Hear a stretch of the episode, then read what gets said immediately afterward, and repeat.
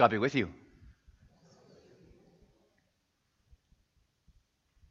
So we just heard what is probably the most infamous, most popular Bible story in the whole thing the parable of the Good Samaritan, yeah.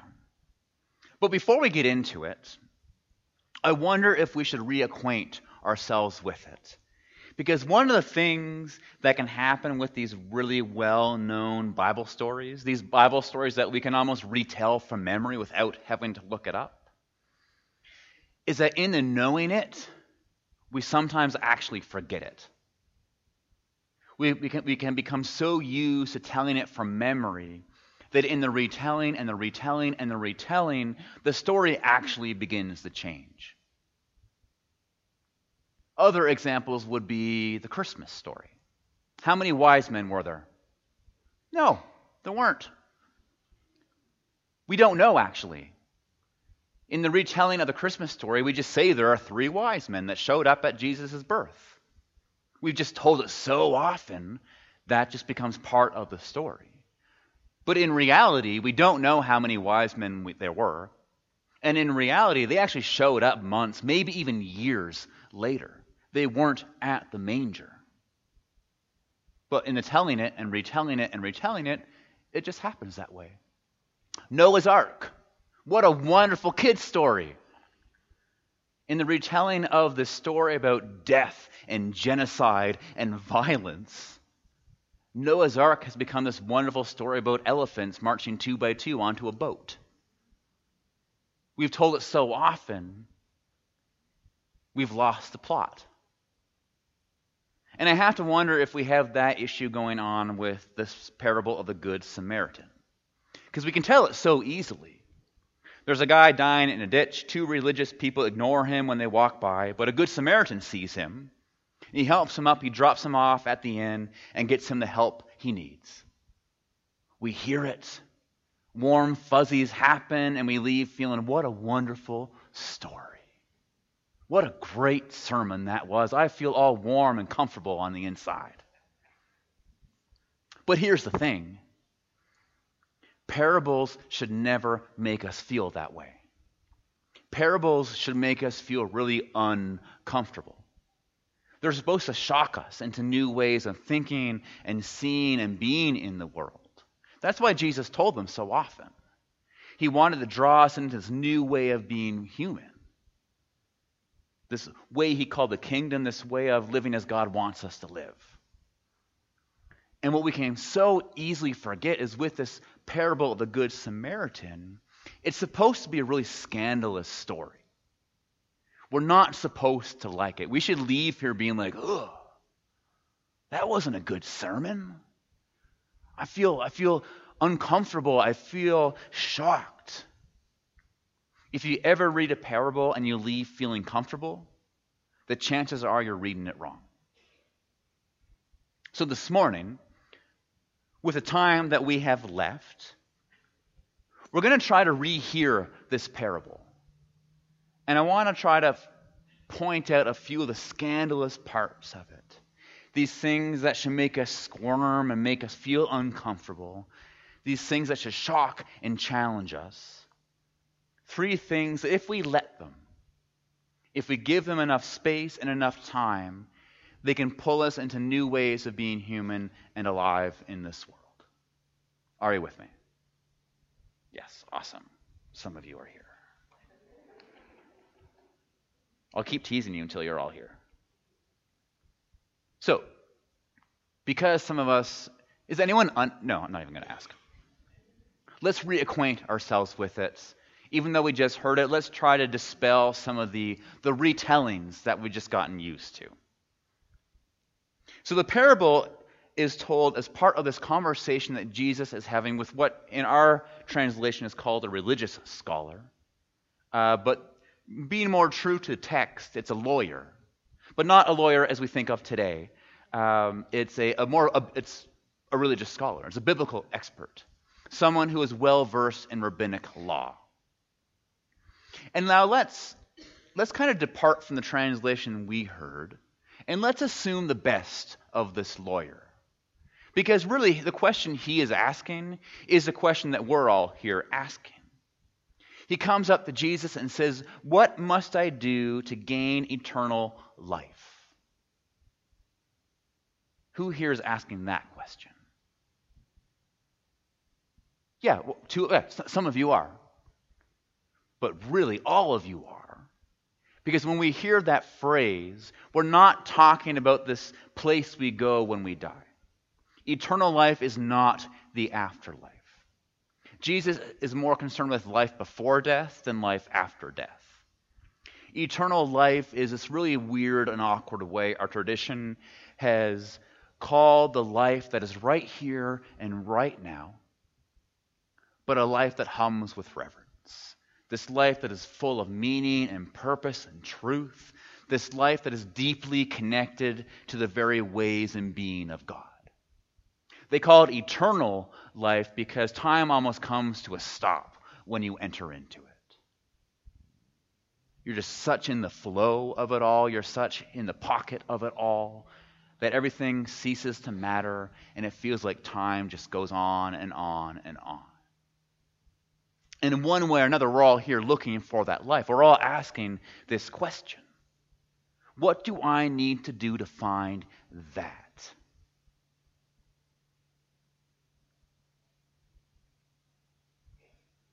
And so Jesus tells him, Oh, you've read the Bible. It's love God and love your neighbor as yourself.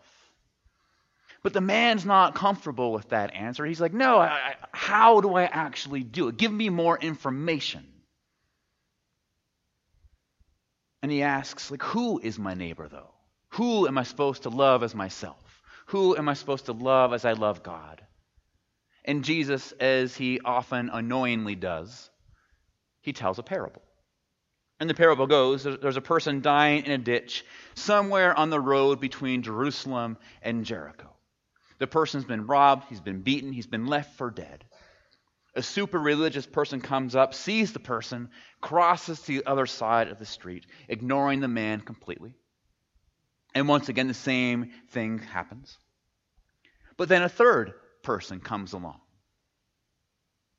And if you're a teacher, if you're in Jesus' shoes, at this point in the telling, you'd think it'd be kind of the savvy pedagogical thing to do to make this person be a lawyer. Let's put the guy asking the question right into the story. What a great way to make it relatable. But instead of a lawyer coming along, Jesus goes a different direction, and it's, it's a Samaritan. The Samaritan sees this person dying in a ditch. But instead of going to the other side of the street like the other two people do, he sees him, he goes over to him, he helps him up, he drops him off at the inn, basically giving the innkeeper a blank check to do whatever he needs to do to take care of the guy. And then he goes on his way. And Jesus tells the parable and asks the lawyer, Who was the neighbor here? And the lawyer responds, The one who showed him kindness. And Jesus says, Yes. Now go and do the same.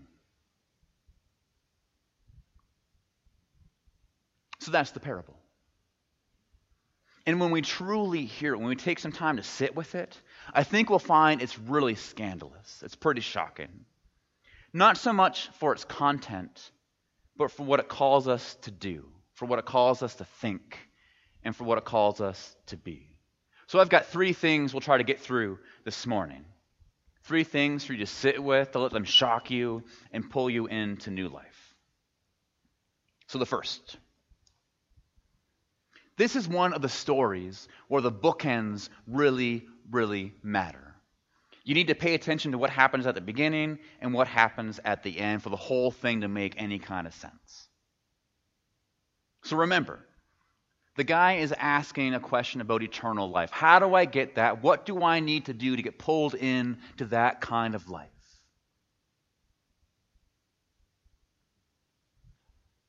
And Jesus tells a story. The guy says, Go. And the one who treated with kindness. And Jesus says, Yeah, go and do what? The same. Yeah. Go and do what exactly, though? We heard kindness, some translations have mercy, and some translations have compassion, and even others, and I like this one, say to draw near. Who was the neighbor? Oh, the one who drew near. Yes, go and do the same. To be compassionate, to show mercy, is to draw near. is to move towards the other. is to be present with the other. To find the life we're looking for. To tap into the life that hums with reverence. It means entering into the lives and worlds of others. Compassion, mercy, justice, and love, Jesus is pointing out. And here's the scandal of it all aren't things that can be done from a distance. They aren't things that we can do from the comforts of our home and of our church. They aren't things that can fit into your schedules. To do compassion, to do mercy, to do justice, to do love, it means being interrupted. It means being inconvenienced. It has a cost to it. And Jesus seems to be offering a really scandalous truth here that the life we're here looking for, this life of depth and truth and meaning, it doesn't just happen. You don't just pray a prayer and poof, you get what you're looking for. That life actually requires something of us. It requires us to draw near. It requires us to move towards the other. And if that's what it requires, that means we have to live with our heads up. That means we have to live with our eyes open, our hearts soft. It means being like the Samaritan who had his whole day and bank account changed just because he saw someone in need and moved towards him. So, considering the stakes, I wonder if go and do the same is the most scandalous thing for us in this parable because it asks us a pretty big question. Are you willing to draw near to others in order to find the life you're looking for? Because Jesus seems to be saying here that if you're not, that if we are not, you won't find it. So, again, just like last week, put that in your pocket and take that home with you. Are you willing to draw near to others? Are you willing to be interrupted? Are you willing to be waylaid in order to find the life you're looking for? All right, next slide, please. So, the second thing this whole story takes place um, on this road between Jerusalem and Jericho. And this road is, is famous in real life for two important reasons. First reason, it was super narrow. This road was big, big enough for one person to walk down it. If two people came up, you'd have to kind of like shimmy side by side to pass each other. And to make it even worse, there was a cliff on the other side. So yeah, so imagine kind of walking down this road and you kind of got to shimmy past the person without bumping into them, or you're going to fall down a cliff. It's a very, very dangerous walk. Reason number two because it was such a dangerous walk, it was the prime place to get mugged because you couldn't run away anywhere. And it was infamous for people getting mugged and beaten and left for dead because if you walked down the road alone, there was nowhere where you could go. You would get mugged. And so everyone would know this road, and everyone would know that if you went down this road alone, you would probably get killed. And it was thinking about that part of the parable. I was thinking about this road from Jerusalem to Jericho and how dangerous it was that Martin Luther King Jr. said this We are called to play the, the Good Samaritan on life's roadside. But one day we must come to see that the whole Jericho road must be transformed so that men and women will not constantly be beaten and robbed. Next slide. True compassion is more than flinging a coin to a beggar. It comes to see that a system that produces beggars needs to be repaved. We are called to be the Good Samaritan. But after you lift so many people out of the ditch, you start to ask maybe the whole road to Jericho needs to be repaved.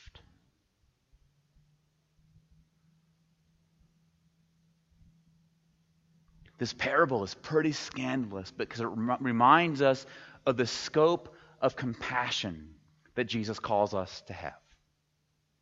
That we aren't simply called to do what the Good Samaritan did for that beaten and robbed person, but we're also called to see why that person was beaten and robbed in the first place. We're called to see the broken systems, the structures, and the attitudes that cause the hurt to happen in the first place. As one prophet in the scriptures put it, we are called to be repairers of homes and rebuilders of roads. That's our job.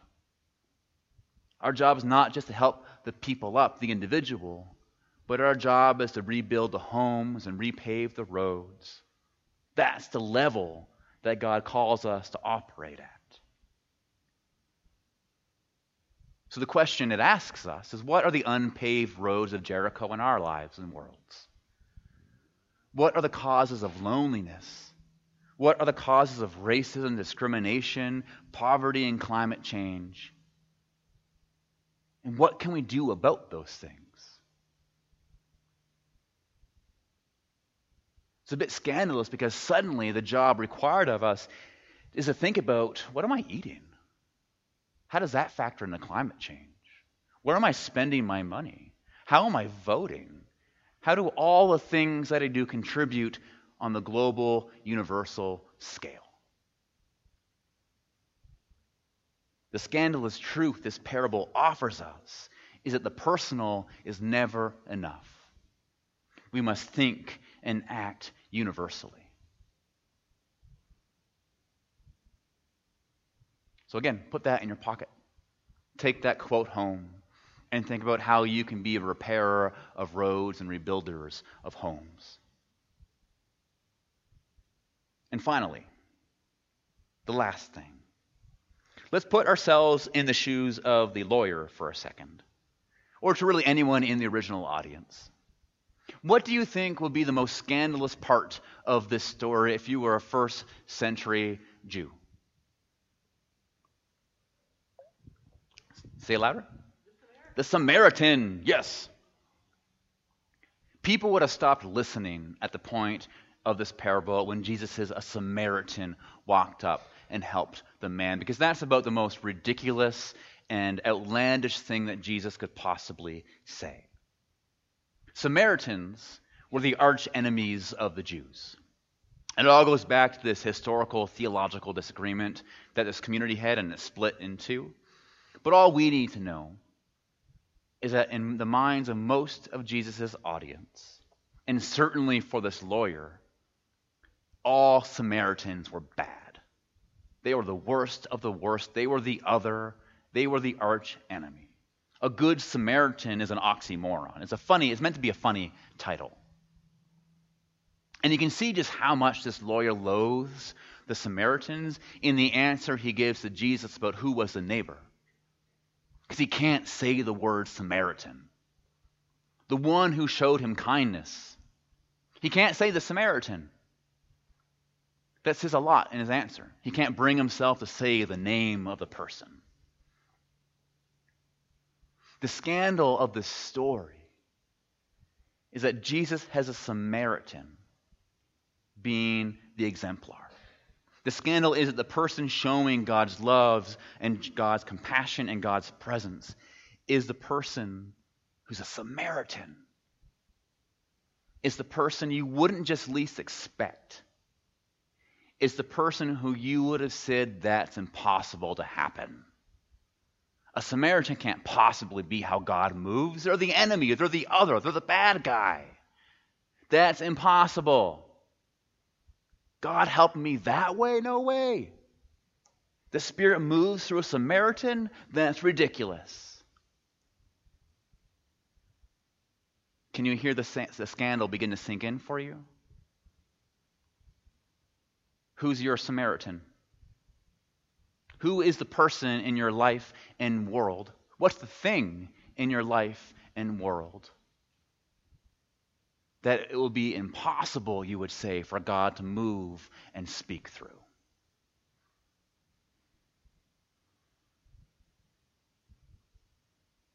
The question this whole parable opens up to us is are we open to seeing and experiencing all the ways that God speaks and moves?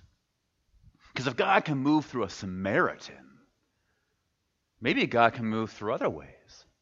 Oh my God, maybe God can move through rap music. Oh my God, maybe God can move through a circle.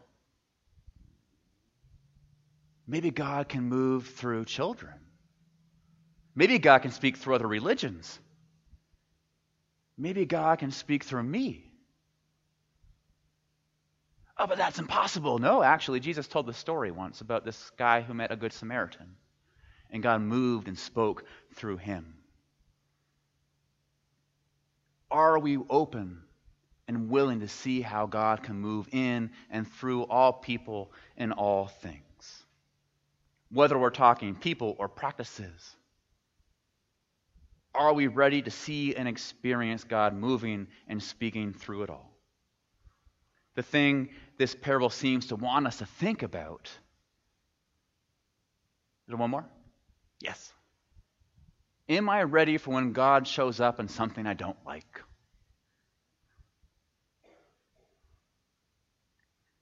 Am I ready for when God shows up in something or someone I don't like? That's scandalous. That's shocking. That calls us to do some really heavy and important work. But the good news is, for this question and the two before it, is that there's grace for us. Because when Jesus says go and do likewise, it's not an option, it's not a suggestion, it's a command. If you want that life, if you want to find the life that hums with reverence, the life connected to God, each other, and yourselves, ourselves, this is the road you got to go down. You got to be open to things you don't like and see how God might be speaking through it. You got to show compassion. You got to draw near to people. You can't just flip a coin. You actually have to look at the whole structure and ask, how do we fix that so these problems stop happening? And then, and maybe this is the biggest scandal of them all, only then will we find the life we're looking for. That life full of grace and peace and justice and compassion, that life that hums with reverence. So, knowing the stakes are pretty high we leave with this good news that there is grace for us in the journey. This grace that can support and encourage, pick up and dust off, and help us find that life and do these really hard and impossible things. So, as we sing this last song, know that, feel that, hear that. That while you are called to go and do the same, there is also grace for you, and that grace is enough. So may you go in peace. May you go in love. May you go and do it loudly. And may the grace and peace of Christ be with you. It's with you.